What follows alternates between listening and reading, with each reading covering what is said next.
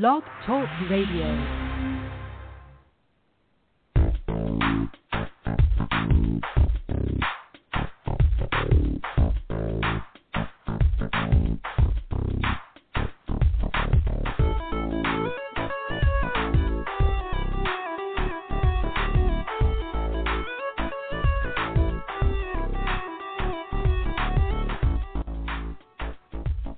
Hello and welcome. You're listening to Mark My Words here on the Life Coach Radio Network.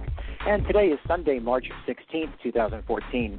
I'm Mark Schall, broadcasting live from New York City.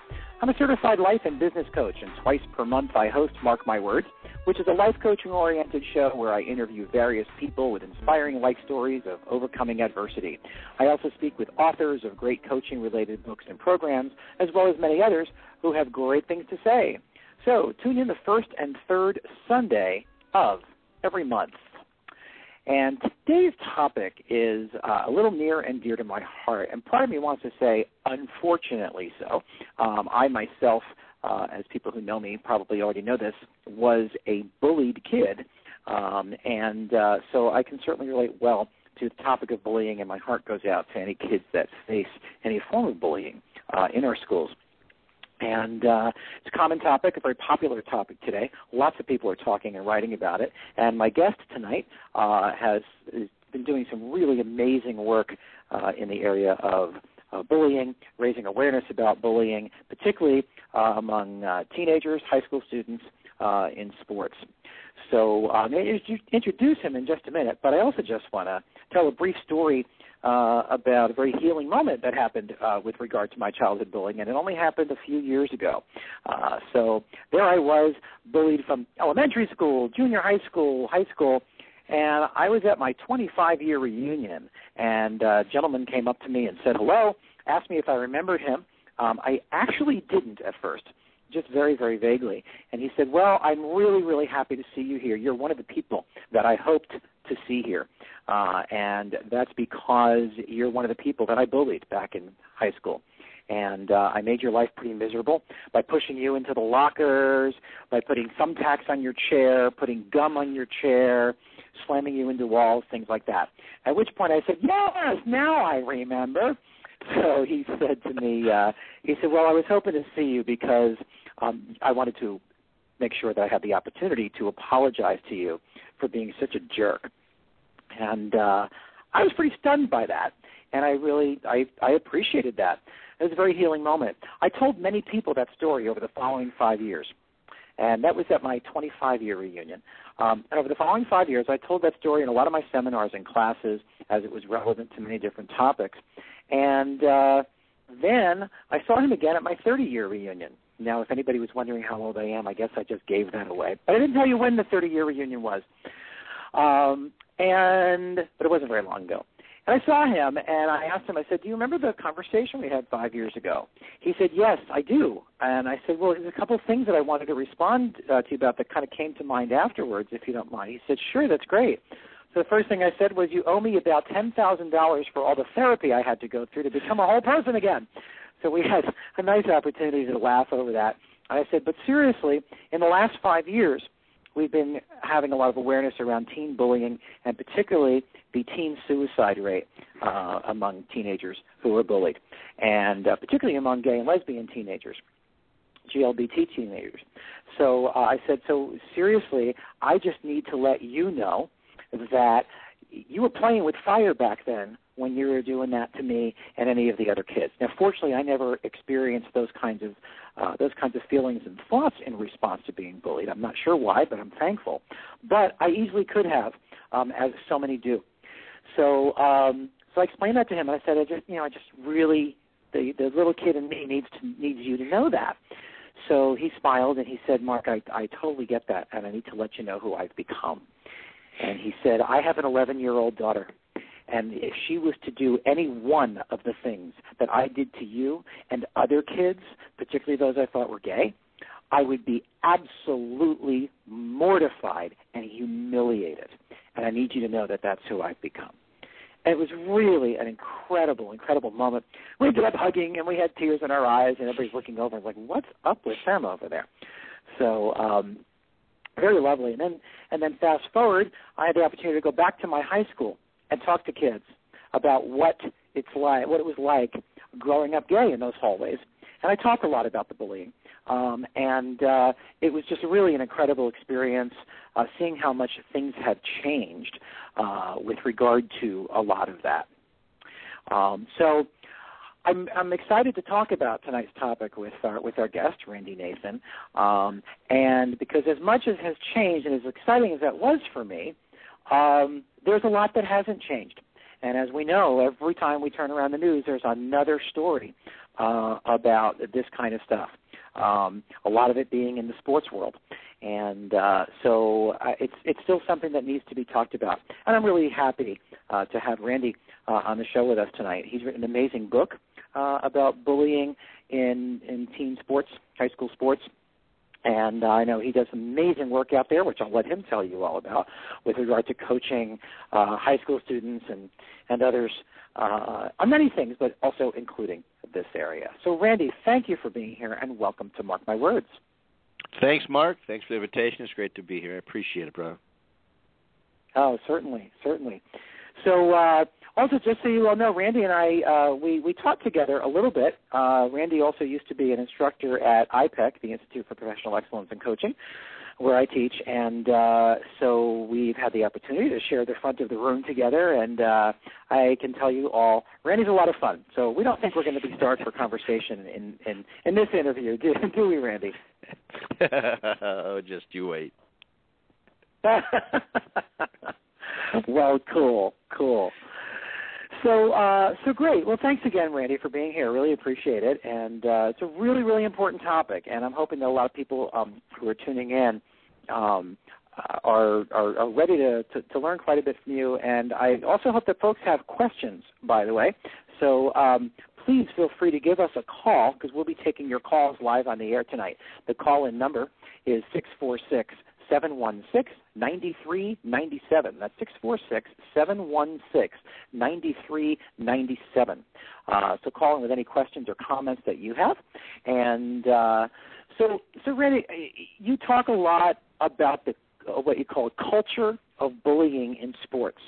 So I want to elaborate on that a little bit uh, and get your thoughts on that and kind of open the discussion there. But first, tell me a little bit about how did you develop a passion for this particular topic and uh, decide to, to, to, to, help out uh, with issues such as this? Um, good question, Mark. Always the uh, appropriate one to start off with. Uh, very open-ended, so I can keep on going as long as I need. Um, I uh, I've always done uh, intervention of bullying and spoke on general elements of bullying. But about two and a half years ago, following a a private baseball team that I had put together after experiencing a couple unruly parents. I was uh, visiting uh, Sports Authority here in East Hanover, New Jersey, because we were doing a shoe drive for Haiti. And the manager came out and asked me about what it was that I did.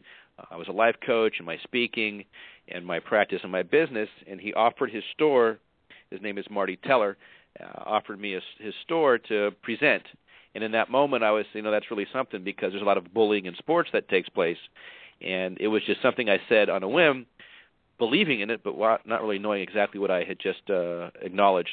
And so from that point forward, I started doing information, putting together a presentation. The first one I did was bullying in sports: what parents, coaches, and players need to know. And I started speaking uh, in Sports Authority locations in New Jersey.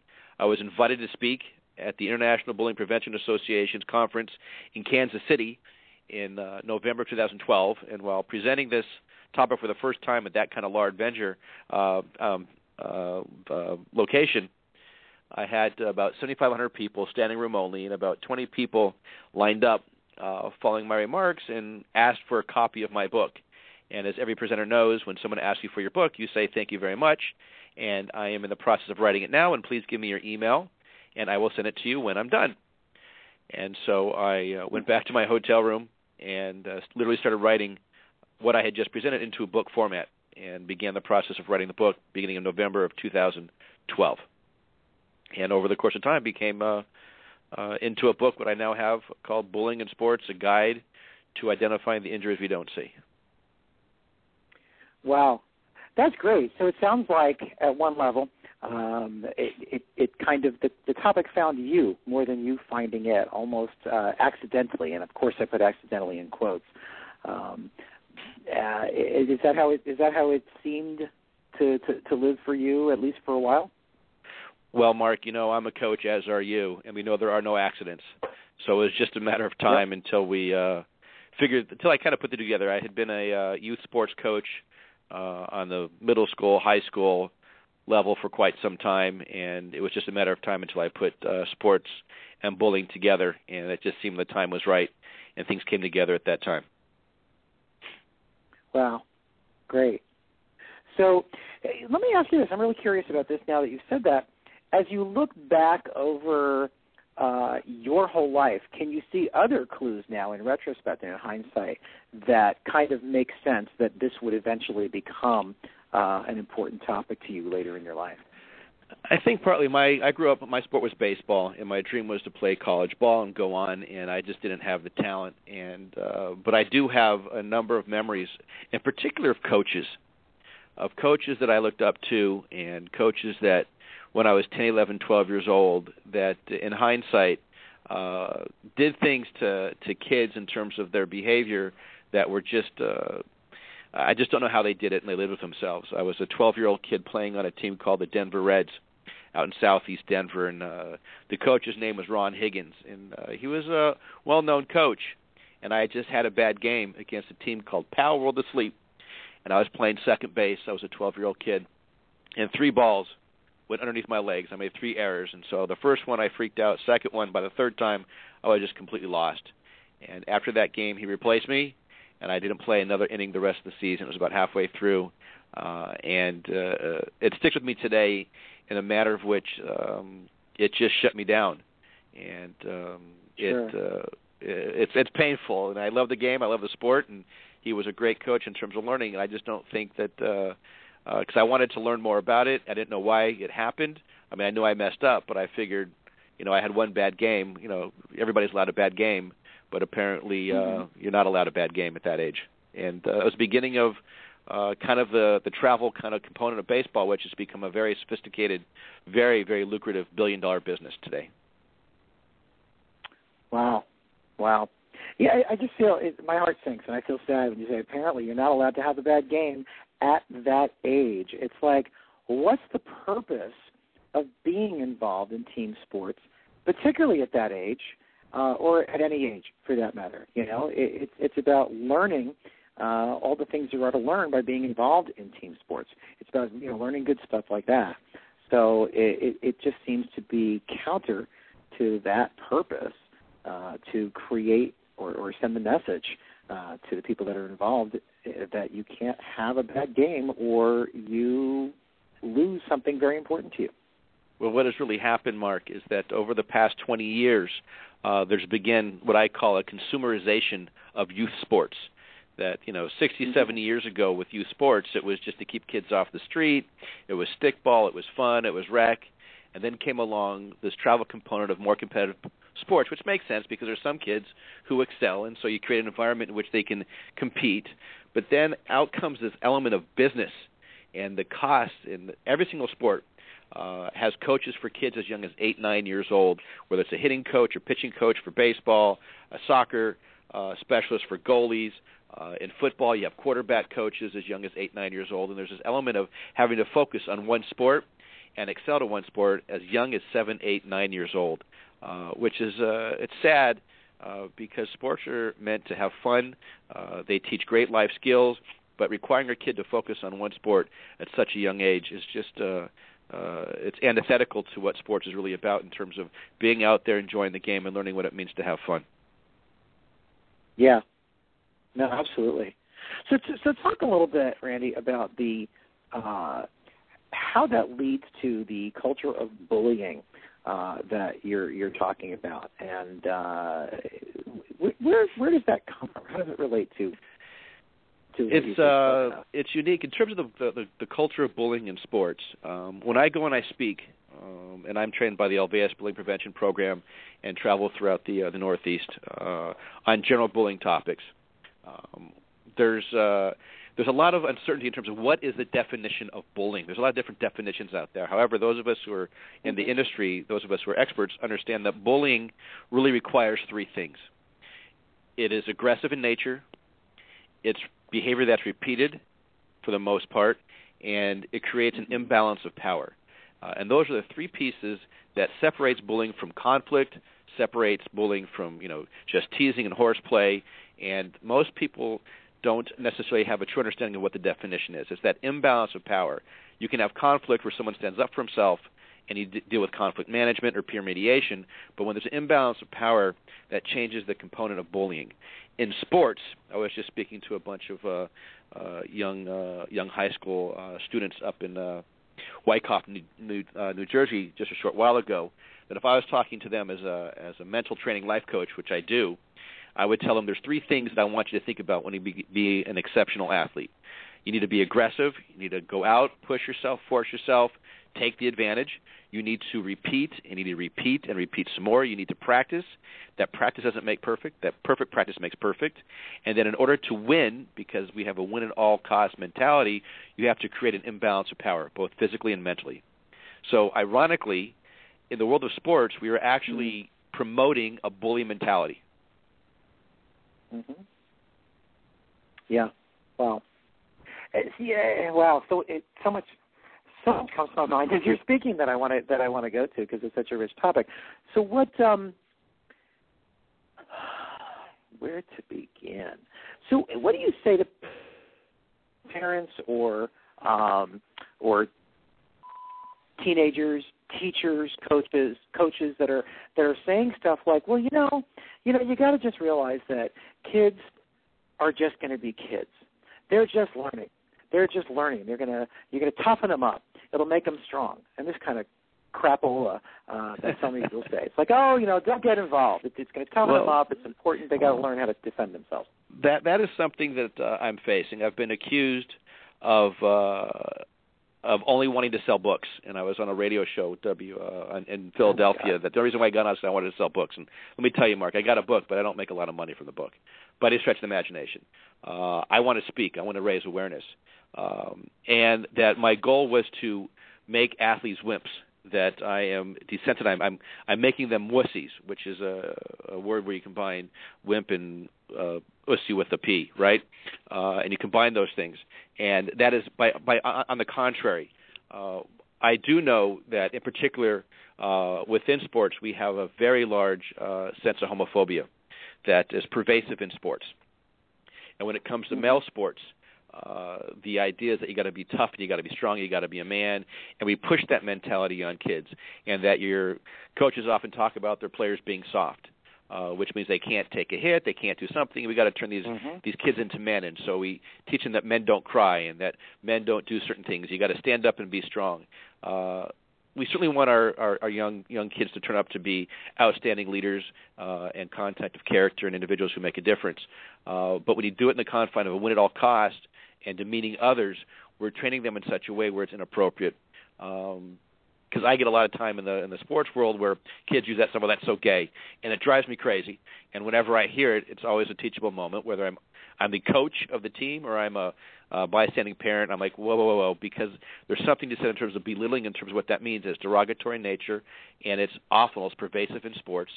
And I'm not sure if you had a chance to uh, uh, you ever Google if you Google male sports uh, you will see incredible athletes dressed up in, you know, Michael Jordan, you know, LeBron James, Tiger Woods, all looking appropriate like athletes.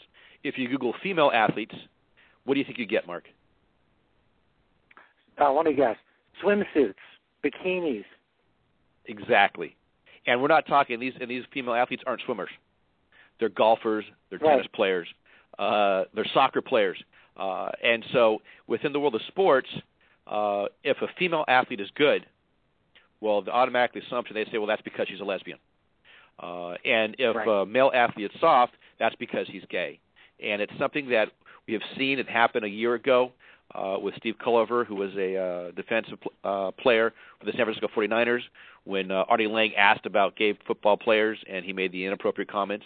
And now we have this wonderful young man coming out of Missouri uh, who's had a horrendous life, who's had an incredible life in terms of overcoming adversity, uh, who is openly and proudly gay. and has said, "Listen, mm-hmm. you know, I'm gay. I'm coming to football."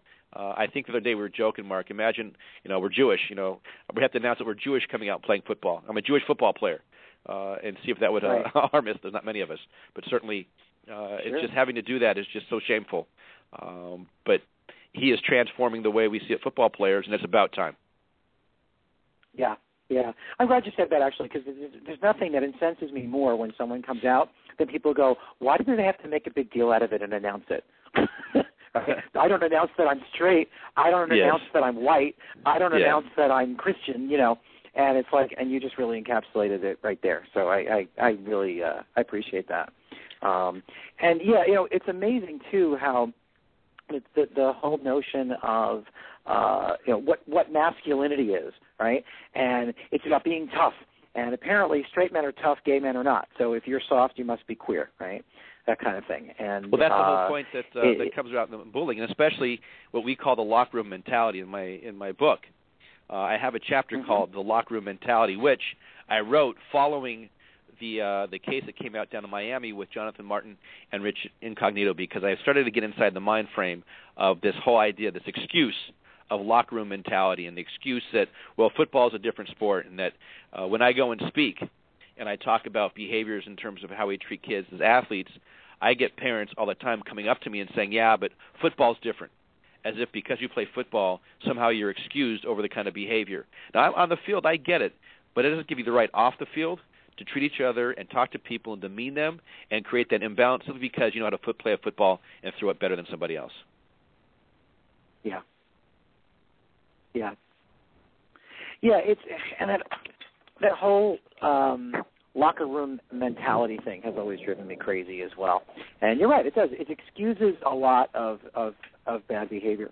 Um, and uh, it's really it's intolerable. And one of the things that I was delighted about when I went back to when I went back to Fair Lawn High School uh, to do my talk through the Live Out Loud program, um, which, by the way, I'll just put a plug in for while I'm at it. Live Out Loud is a it's an LGBT youth organization uh, that helps to support LGBT youth, and one of their programs is the uh, the Homecoming Project, where they look for adult LGBT positive role models who can go out there and give a positive message about you know where where their lives have gone after after growing up gay in the hallways of those high schools to kind of give hope to other kids and raise awareness. So when I did that, I did my homecoming talk twice actually, and the second time was to a group of oh, a little over 100 kids, um, and it was really amazing. I talked about uh, something related to the locker room mentality, and it was that the the teachers that I had the biggest trouble with as a kid were the male gym teachers.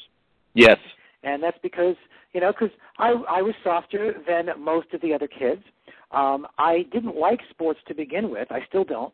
So being made to uh, play those sports, not that I'm against the concept of teaching kids those things and having them step outside of just you know just what they want to do, um, but because I didn't like it and wasn't very good at it, um, I I was ridiculed, and the gym teachers were often no better than the other kids, or they at least didn't stop it, or they saw it as that's just you know what boys it's do. A, it's, it's a rite of passage, and to somehow right your wrong.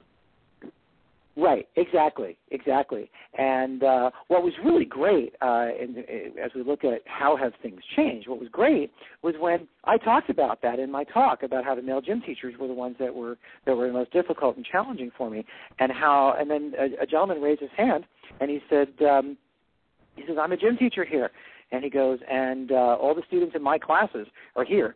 Um, because I wanted them to come and hear you talk because I think this is an important topic. And a lot has changed since you went to high school here. Another gentleman came up to me later. He goes, I also am a gym teacher here, and uh, I went to high school here as well about 10 years after you did, and things were bad then too. And he goes, I really want you to know how much things have changed. We don't tolerate that stuff here. And I was so thrilled to hear that. Um, yet I'm also you know, not blind to the fact that on the flip side of that, there's still so much more work to be done uh, around that. And there's many places where not a lot has changed, and I'm sure you you know you see that. You're on the forefront of that. You see that more than I do. It, and as a matter of fact, it's even worse than what it used to be, Mark. Um, what it, what has happened, what's transpired, is uh, as I mentioned, there's this consumerization of sports, and so many mm-hmm. parents, mm-hmm. many families spend thousands of dollars on their kids to be prepared and trained uh, to to play high school sports And in these programs, these coaches, whether it's soccer or baseball or tennis, these coaches have often offered praise of how amazing and great these kids are as athletes. And then when they get to high school mm-hmm. and the high school varsity coach takes over, they've never seen these kids. They don't know the same players. And all of a sudden now we're talking about playing time. And yeah. parents are very concerned about playing time. And kids are concerned about playing sure. time. Uh, because when they're on a travel team, you can change travel teams to get your playing time. So these parents now have these expectations, and when their kids aren't playing, they get upset. And parents are now are mm-hmm. beginning to turn the table and using situations in sports where now they're claiming because of playing time they're not being openly, you know, outward about it, but because of playing time are beginning to call the coach a bully coach and coaches are being accused of situations that aren't real. Wow. Wow. Uh, and we call those the enough. bully parents. Yeah, so you know the the parents really uh, help to create that culture, um, and and and certainly perpetuate it. Um, we actually have a caller that I'd like to jump to, uh, so uh, let's go ahead and do that. So caller from area code nine seven two, go ahead. You're on the air on Mark My Words. Hi, Mark. This is Thomas. Hi, Thomas. How are you? Good, good. Um, you are one of my MBA coaches from Cornell. Just so you know who this Ah, is. Ah, yes, yes, I do. Oh, I'm so glad you called in. Yes, and um, I wanted to call in because what you were talking about, um, re- referring to the coaches, really resounded. Because I was among the youngest kids in my class, not athletic, and I was really bullied by the coaches more than the students. The coaches sort of set the Mhm. tone that it was okay to pick on me. And what Mhm. became even more interesting was my job in high school was a sports reporter. So I got to meet 50 plus coaches in the surrounding cities. And out of those 50 coaches, I can still list the three I thought were decent people, which is a really horrible ratio. Sure. Um, No, But, Thomas, uh, it's great that you called in. Thanks for calling in. I uh, I want to say that uh, part of my my work is when I do talk to coaches. Um, I was at uh, a book signing event. Uh, Sports Authority is one of my partners and sponsors, and I was in Manalapan, and they had uh, a bunch of dads and parents coming of eight nine year olds. And what was amazing, the people who approached me the most as far as my book, Mark, you'll find this intriguing, were the eight, nine, and ten year old kids. I had great conversations with them the moms came over and said, "Oh my gosh, we need to get these books in the coaches' hands." And all the dads or the coaches, you can they have this certain mentality, this certain bravado about walking around and like they've got something to do in terms of this impression of what it means to be a coach. Uh, and it's something that we need to address because most of these coaches aren't trained. Unlike your school coaches, these are just dads are going out there have no idea really what they're doing. Maybe they played a sport, but we're allowing people to work with our kids who don't have the necessary credentials to work with kids. I, I want to clarify that the 50 plus coaches I knew were all high school coaches. Well, uh, and These that were- furthermore talks about the importance of why we have to go in there. And the, and the one thought I wanted to leave you with before I let you guys continue was the repercussions of what happened. Because Mhm. I went on to have a very successful academic career, and I became a bully in the workplace. If you told me you were athletic or a coach, I would belittle you. Huh. I would give you horrible assignments. I would treat you horribly. It took me 10 years to get over that. So the repercussions of this are also worth discussing because these things aren't thought about. But if you ran into me in my late 20s, early 30s, and I thought you were athletic, I was going to make your life hell. uh, well, it would certainly make Wow. sense. A little payback. Um, I, I did the payback for for several years. It took me a while to get over it. Um, I am over it now, Yeah. thank goodness. But I think that's something that that's got to be considered. Is how you reach out to people like me, who were bullied, and how you can stop us from exacting revenge. Because I seriously hurt people's careers. Yeah. Well, Tom, I, I listen. It's it's something that uh, falls right in line with why I'm focusing initially on bullying in sports. Uh, Mark, can I spend a couple minutes on this? Sure. Go ahead. So part of what my goal is is that uh, we are a very sports centric culture. Uh, one out of two kids uh, in high school uh, plays at least one sport. In some situations, three out of four kids. There are 50 million kids that play athletes that, that play athletics throughout this country, uh, and you take the parents that are involved. The thing is, is corporate America, Mark, loves athletes. We love them. Right. They want to hire them, and they also like the fraternity and sorority kids and girls because often those kids that are involved with fraternities and sororities were athletes in high school. And so there's a certain mentality that corporate America loves. And the further extension of what goes on in bullying in sports is how we create that mentality in corporate America. I mean, it makes Absolutely. complete sense for someone who's bullied his whole life. It's learned behavior. And clearly he learned, Mhm. and he just openly acknowledged it, which takes a lot of courage to say, listen, I became a bully in the workforce because, you know what? I saw that it worked. I can make someone's life a living hell. I had, I was, could be aggressive. I could repeat the behavior, and I was able to create an imbalance of power. And bullying is a learned behavior that needs to be addressed. And it's not just a school issue. It's a community issue. It's a it's a political issue. It's a human issue. Unfortunately, the word bullying, when you say that word bully, people roll their eyes because they think, that's just child's play. Right. Sure. So, so Thomas, uh, I'm interested in something uh, you said that you know a very small percentage of the coaches that you've met were what you would call decent people.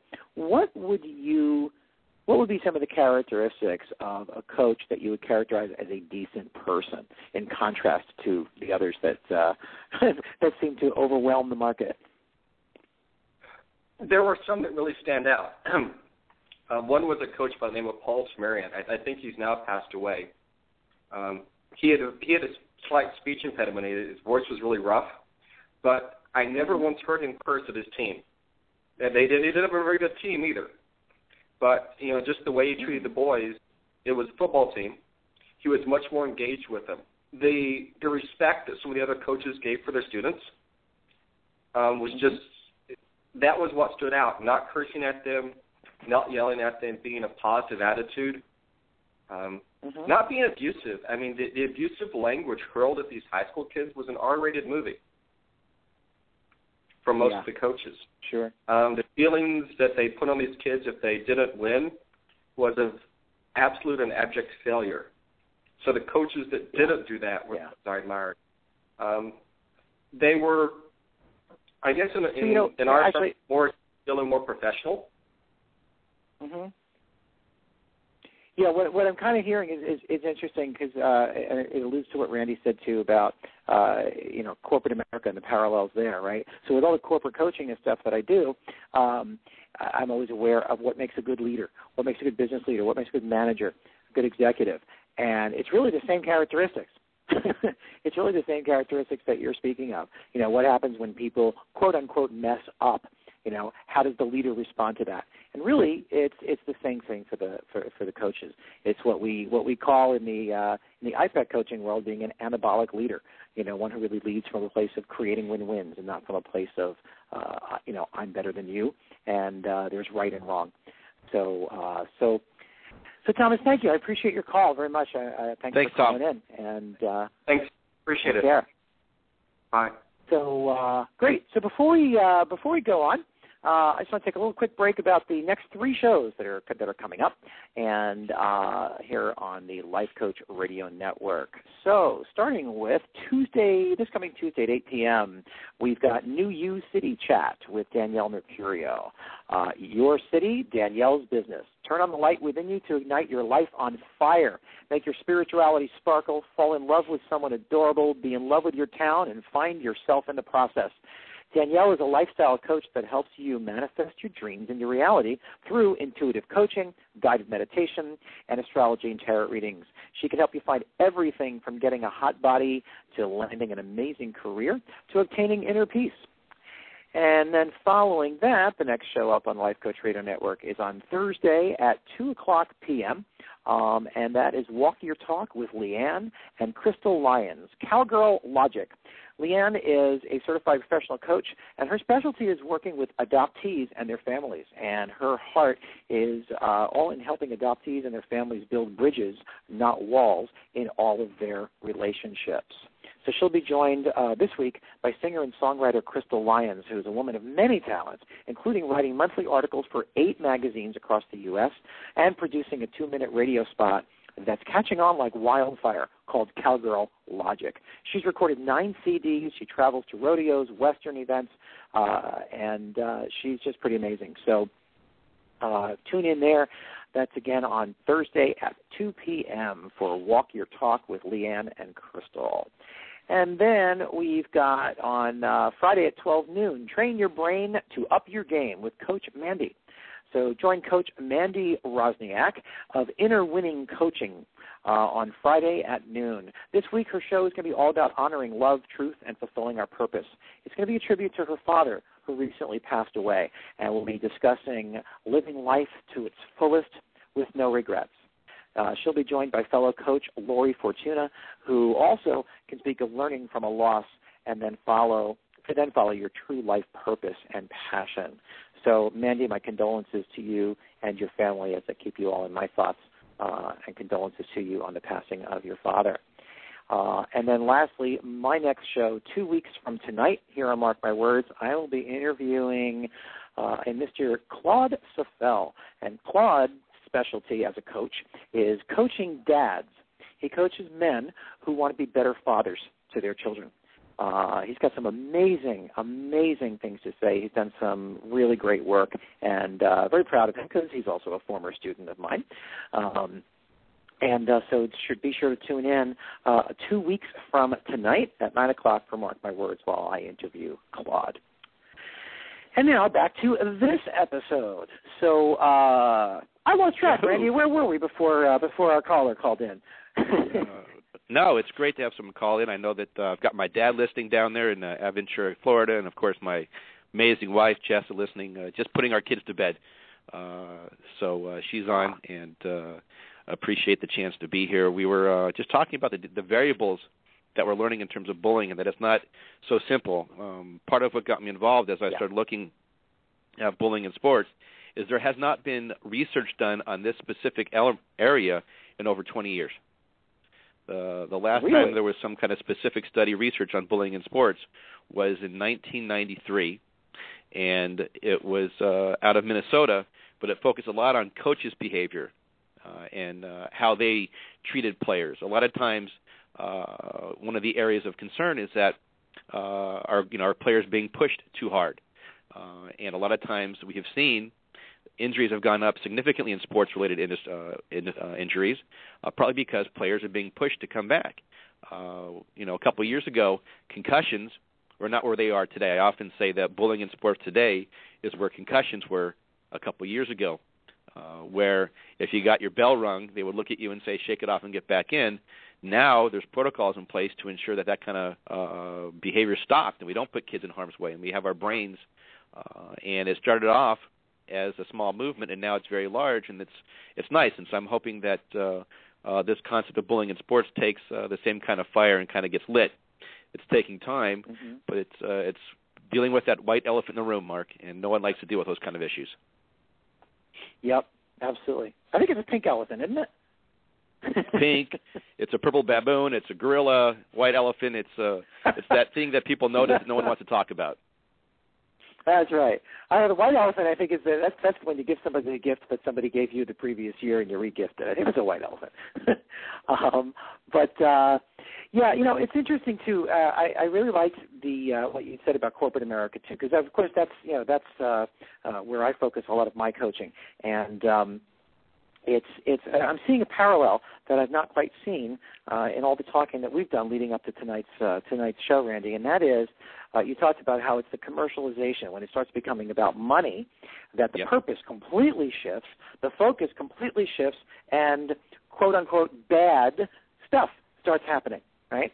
Correct. And same thing happens in businesses and companies. How many businesses and companies get started with a, with a really great social purpose in mind, um, and then somehow as money starts entering the picture more and more and more, the, sh- the focus, rather than being on, on, on who's supposed to be served by this, becomes on making the stockholders and the shareholders and whatnot m- more money. And that, of course, means that the people originally that were going to be served by what this company does uh, end up getting the short end of the stick. Um, Correct. And that's really kind of what's happening now. It's these teenage, you know, it's these teen um, these teen athletes that are getting the short end of the stick ultimately because of the grown-ups that want to make money off of this. Correct, and it's uh, it's unfortunate, and a lot of times uh, dreams are exacerbated and and uh, embellished and uh, because a business needs to stay in business, and they know that uh, in order for them to stay in business, they need to have clients. And uh, there's a lot of great uh, travel programs out there that are in it for the right right reason. I'm involved with a company called Ball Players Edge in uh, Cedar Knoll, New Jersey, and those guys understand that it's really about the kids. But there are others here in the area that are concerned about the dollars and push and focus and push more and push more and charge thousands of dollars. And parents pay that money uh, with the expectation of some kind of return on that investment. Right. Right. How so much there's do you think, a, Randy, that that that kind of stuff is motivated by uh, the parents trying to live out some of their own hopes and dreams that maybe they didn't get to live out, and they're trying to live that through their kids, and they're really on their own agenda, not on their kids' agenda. Well, that goes. I mean, it's really involved with sports, but I think a lot of parents uh, we're so concerned about our kids being right and being successful. And uh, I have other presentations where I talk to kids about uh, the blueprint of life and how it's always about getting good grades to get into a good college, to get a good job, to make a lot of money, and to be happy. And that's just not a blueprint, but most parents believe that is. So certainly within sports, there seems to be a chance to potentially make it easier. And when you start throwing around seven-figure salaries uh, for the pros, it makes sense for parents to want to invest when people are saying how wonderful and amazing their kid is an athlete. Mm-hmm. So, what are some of the other farther-reaching impacts of bullying uh, on the school environment as a whole, on the community as a whole? Because you said before, it's really it's a school problem, it's a community problem. Uh, so, what are some of those farther-reaching, longer-term impacts that that sometimes are, are even harder to address? Well, as we discussed, I had mentioned the, this culture of bullying, and so we inculcate kids to think and act like bullies, even though that's not the overall intention. And so when kids and athletes walk around school, uh, the hallway spreads so these kids can walk in. They're wearing their jerseys. It's very intimidating. Uh, one of the uh, most common traits of popularity for male high school students is being good at sports. For females, it's it's being pretty. Uh, and so if your parents know this, is they want their kids to be liked in school, and it increases the chances significantly. Uh, within schools, uh, what I often talk to uh, as far as far-reaching, what we don't realize is generally 5% of the student population are the actual bullies themselves. 10% are what we call as targets, and we're removing the word victim from our, our, our, our conversations because they're not victims, they're targets of bullying, and so we want to remove the victimization of it. And as a coach, you can appreciate that. 85% sure. of the population are bystanders, people who just stand and walk by and don't do anything. And there's various mm-hmm. forms of bystanders, and I go into great detail of the aggressive forms and the passive forms of bystanders. But since that's learned behavior, as a bystander in high school, you become a bystander in college, you become a bystander at work, and we never get a chance to stop that cycle. In work, when it comes to bullying, we call it politics. We call it the glass ceiling. We call it the executive washroom. We have different names, but the element of bullying is not just focused on youth. It goes beyond the pale and goes within the uh, um, the, the corporate co- uh, component. Hmm. Wow. Yeah, it's the you know it's the bystander piece too. Um, in fact, when I uh, did my talk uh, at Fair Lawn High School, I talked about uh, becoming an upstander instead of a bystander.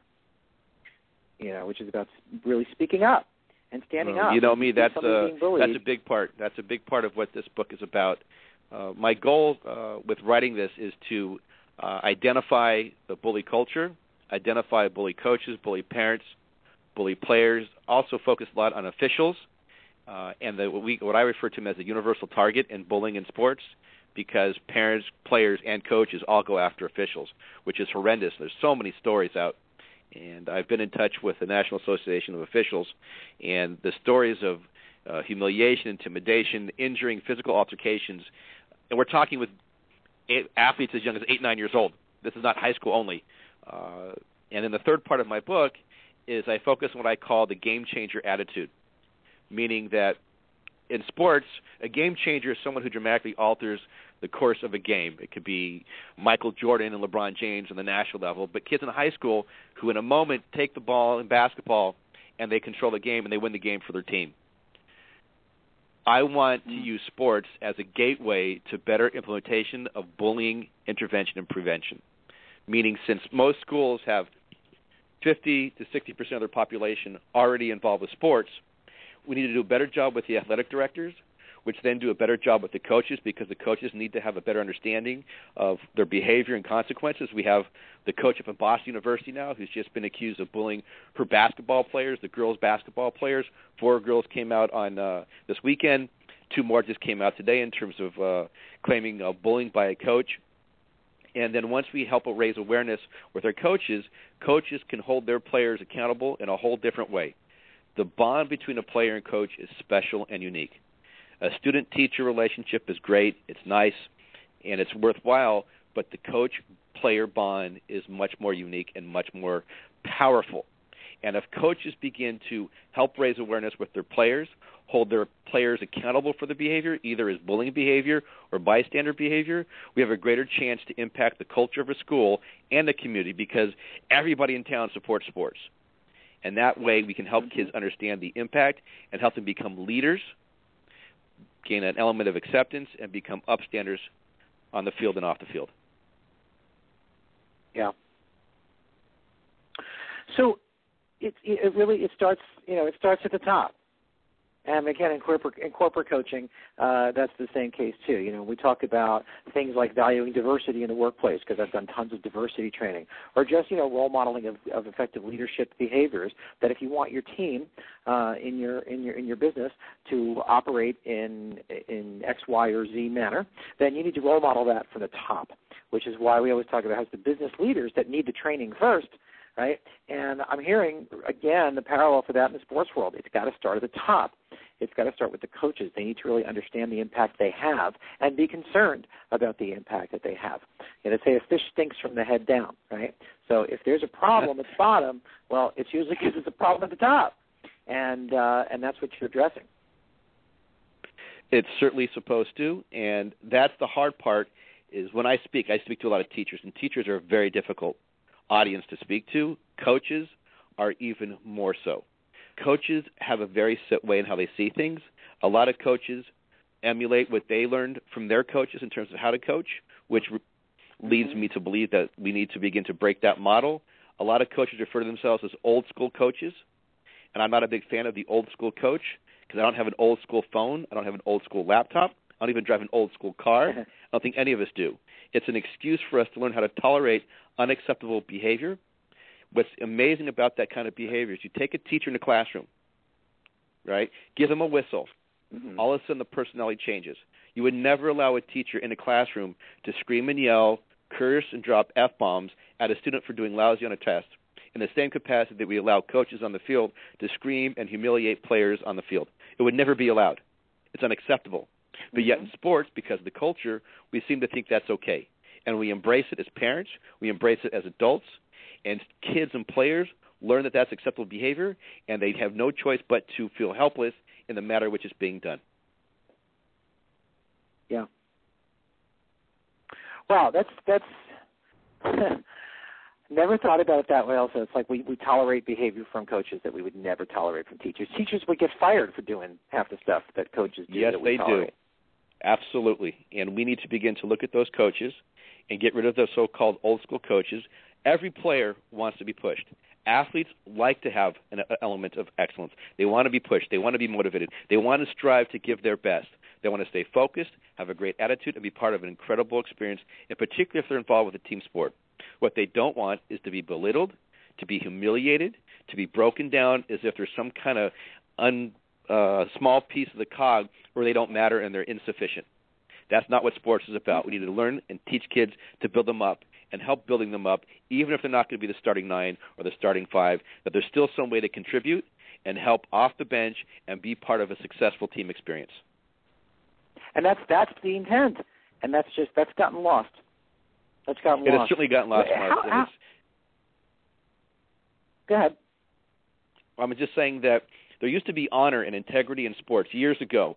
Uh, and I think about the times when baseball was a national pastime, and athletes would walk the uh, the streets and meet people and shake hands, and there was honor, there was integrity. And yeah, in some situations, some of the athletes were uh, a little bit on the the party side and drinking and dancing, but we forgave them for that because they were decent human beings. And then over the course of time, when sports became a 24/7, when we have the chance to watch any sport across the world, and it becomes a focus of how much money we're listening right now with within football. The NFL is going all these free agents, 15 million here, 10 million here, 25 million here. It's happening. We're so inculcated with these messages about money and the and the glory that it comes from it. We're losing what sports are really about in the general population. It's not necessarily about the seven figures. It's about teaching kids a chance how to work together, learn how to overcome adversity, be part of something bigger than who they are, and develop skill sets and life lessons that really do that really do make a difference over the course of their life. Sure. We're talking about breaking breaking a cycle of abuse, uh, much in the same way we talk about you know child abuse in the home. Uh, and breaking and breaking the cycle there. It's really the same thing because what you're talking about is a lot of these coaches have faced this kind of behavior when they were younger, and that's all they know how to do. Um, Correct. And it just perpetuates itself. That's why I claim that uh, we've allowed this kind of culture to exist for generations. I'm. This yeah. is one of the first book that I can gather, and and Mark, I spent over two years working on this, and every time I would go on and Google bullying in sports, and there's articles and there's a couple DVDs and there's some things going out there, but there's no book that specifically addresses bullying in sports. So I realize I'm kind of doing an uphill battle because by a coach purchasing this book or an athletic director purchasing this book and giving it to his or her coaches means that we're beginning to acknowledge that something is going on that's wrong and we need to take care of it and change it. Yep. So, Randy, what what would what advice would you give for, say, uh, anybody who's con- who has contact with a kid uh, who's experiencing the downside of this stuff, whether the kid is complaining about it and knows it, and is and is asking for help, or the kid is is a victim and is is learning the bad patterns and is trying to deal with them on his own and and might not even acknowledge or recognize that something that something is wrong. What what interventions are are helpful? What strategies are helpful? Because I think a lot of the listeners to tonight's show tend to come from a place uh, of of kind of already knowing a lot of this stuff and do have the compassion and do want to see change. Um, you know, so we're preaching to the converted a little bit. Um, so let's equipping them with some of the tools to help combat it. What are some pointers that you would give uh, to folks who, who who who want to attack this? Well, the key thing, and that's uh, great that you you asked that, because I'm dealing with uh, a situation. We have a situation in town. Uh, I was speaking at my uh, synagogue a couple weeks ago when I kicked off the book, and one of the fathers came over to me and said, "Listen, talk to my son. He needs to talk to you." And so we started talking about a situation. In his, uh, he plays basketball, and the coach is known to be a a bully coach, and he started to defend mm-hmm. him because it's the way it is. He's just making us better, and he began to validate and acknowledge all the things that he was doing in front of his peers. Well, it was a great conversation. It was a great debate, so to speak. When I left, he pulled me aside and said, "Listen, coach, I got to tell you, there's no doubt what I'm experiencing is bullying. I didn't want to say it in front of my friends because I couldn't handle them coming after me and almost acknowledging and validating what was going on. I just couldn't do that. It would be too hard for me. But I didn't know what to do. Mm-hmm. And the thing is, if you go back to the three components of bullying, aggressive, repetitive, and an imbalance of power. The idea is you need to create a balance of power, which is what you're seeing in the situation at BU with the coach. Is that players mm-hmm. are stepping up, and that's the hard part. Is no one wants to be that kid, that player who steps up against the coach because they're afraid it's going to end up making their life miserable. Now, the good thing about travel sports is you no longer have to play a high school sport to play a college sport. Because there's so many travel experiences in baseball and basketball, you can go on and play a college sport without even having to play uh, an inning or a minute in a high school varsity game. So that's no longer a situation where you have to. You, you, that's the only route. On the other hand, there's a thing that I talk about that kids feel helpless, parents feel helpless, and the component is, is that when parents get involved, emotions often run wild. It's helping kids learn how to advocate for themselves, but also being prepared to learn what the coach has to say may not necessarily mesh very well. It might make them hurt their feelings. However, we're dealing with a generation of kids that have a very, very difficult time overcoming adversity. So, in my situation, mm-hmm. as a parent, the lesson here is not about the sport. The lesson is learning how to overcome the adversity, how to overcome the challenge, and working through it. The lifelong lesson is not going to be about playing for a great coach. It's going to be the lifelong lesson about this happened to me, and this is how I overcame it. On the other hand, if it's to the point to where the kid is suicidal, then that is a mental illness and certainly needs to be taken care of. But part of what has happened in the world of bullying is suicide and bullying have kind of been paired together. Some even call it bullycide. Mm-hmm. Suicide is a mental illness. Bullying exacerbates those thoughts bullying certainly plays into it, and any anybody who's ever experienced bullying, it makes complete sense to think about wanting to end your life because you want it to be done over. However, when it comes to suicidal thoughts and those kind of I just want to disappear, those require specific interventions that coaches are not prepared. I mean, in terms of life coaches, they need to seek out therapists to begin to understand those components of those suicidal thoughts. Mhm. Great, great. Yeah, and the whole the whole suicide thing is, is just something that breaks my heart, it, and it's um, I, we could do a whole other show on that, you know, on that alone. Um, well, Mark, and, real quickly, uh, you know, and I. Mhm. We started the change on bullying back in April 1999, on April 20th, and that's when two kids out of Columbine High School went in who had been picked on and teased and bullied, got tired right. of it, and they sought out the jocks. Now, there's been mixing stories since that happened. For the most part, that's what we believe, and that's what we took from it. And we started looking. Wait, maybe we need to take this bullying situation to a whole different level. That our targets and these kids are now taking matters in their own hands. And then you fast forward to these kids like a Tyler Clementi, wonderful, sweet kid, mm-hmm. freshman in college, September 2010. His um, his roommate embarrasses him using cyber technology, gets cyber bullied. He takes his own life, and so we have these two extremes of targets, either taking matters in their own hand and creating significant violence and killing and murdering and maiming people, to the other where they don't have the coping skills to deal with it internally, and so they internalize it and they take their own life. Now, most kids fall in between, but that doesn't mean that we don't need to take a time and effort to really get to these kids and help them understand that there's a great website called itgetsbetter.org, that life gets better. And we have to help kids, mm-hmm. whether it's in sports or not, understand that life is going to get better. Teenage years stink. Oh, it's awful, Mark. Oh my God, who would ever want to go to middle school again? You know, who ever want to go to high school right. again unless that's that's where you peaked. Those who peaked in high school hang that's out right. in high schools because that's where they peaked. But it gets better, right. and sports is just a way to take up time to learn life lessons that 99.9% of the 50 million out there playing are just going to love the game, pass it on to their kids, and use it as some other way in life. And that we have to get away from this whole concept of money and bling and all this thing and fame. Sports are great. Sports are a wonderful way for kids to connect. It keeps them out of drugs. It keeps them out of alcohol. It keeps them out of trouble. When done right, they're connected with role models of people who care, people who can listen to them, people they can go to, and they can find a chance to support themselves in such a way where the greatest gift we can give kids is the gift of independence, and they can learn those skills on a field or on a court. Very good, and I think that's a perfect, perfect closing message. Um, and uh, you know, it's about reminding people what is the original intent of team sports to begin with, and let's get back to that and really start empowering kids because that has an impact on society as a whole. Because uh, I mean, again, we could do a whole other show on the overall impact of society uh, and how this perpetuates other ills in society. So I, I think that if we uh, get back to some of those basics, uh, some other social ills might be cured too. So, uh, so then, Mark, bring me back. So, bring me back again. Yes, I would love to. I would love to. So let's let's talk about that and do a part two. It's always a pleasure to talk to you, Randy. It really is. It's, uh, Thanks, Mark. It's, a, you know, it's for a long pleasure. time, you're a great coach.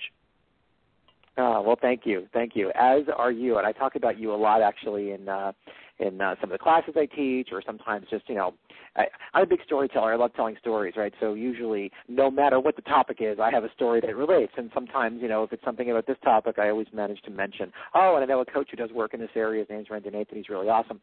So. um so uh, we belong to the Mutual Admiration Society, as the song from some Broadway show goes.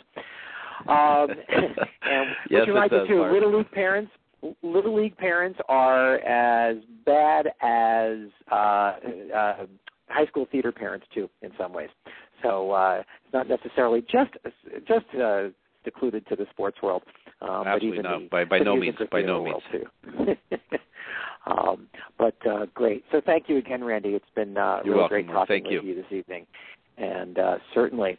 And uh, so, before we wrap up, I would like to invite everybody out there listening tonight to feel free to mark your words if you'd like. If you've got feedback for us, you'd like to communicate to the Life Coach Radio Network, just visit us at www.blogtalkradio.com slash Life Coach Radio Network. Click on the follow button and send us a message. For feedback directly to me or to suggest a show topic, go to markmywordsradio.com, click on the home contact button, scroll to the bottom, and fill out the contact form. I hope you enjoyed the past hour and that you found it engaging, enlightening, and stimulating. And I look forward to speaking with you all again two weeks from tonight at 9 o'clock on the next episode of Mark My Words. Thank you for listening to Mark My Words. I'm Mark, and those are my words. Good night.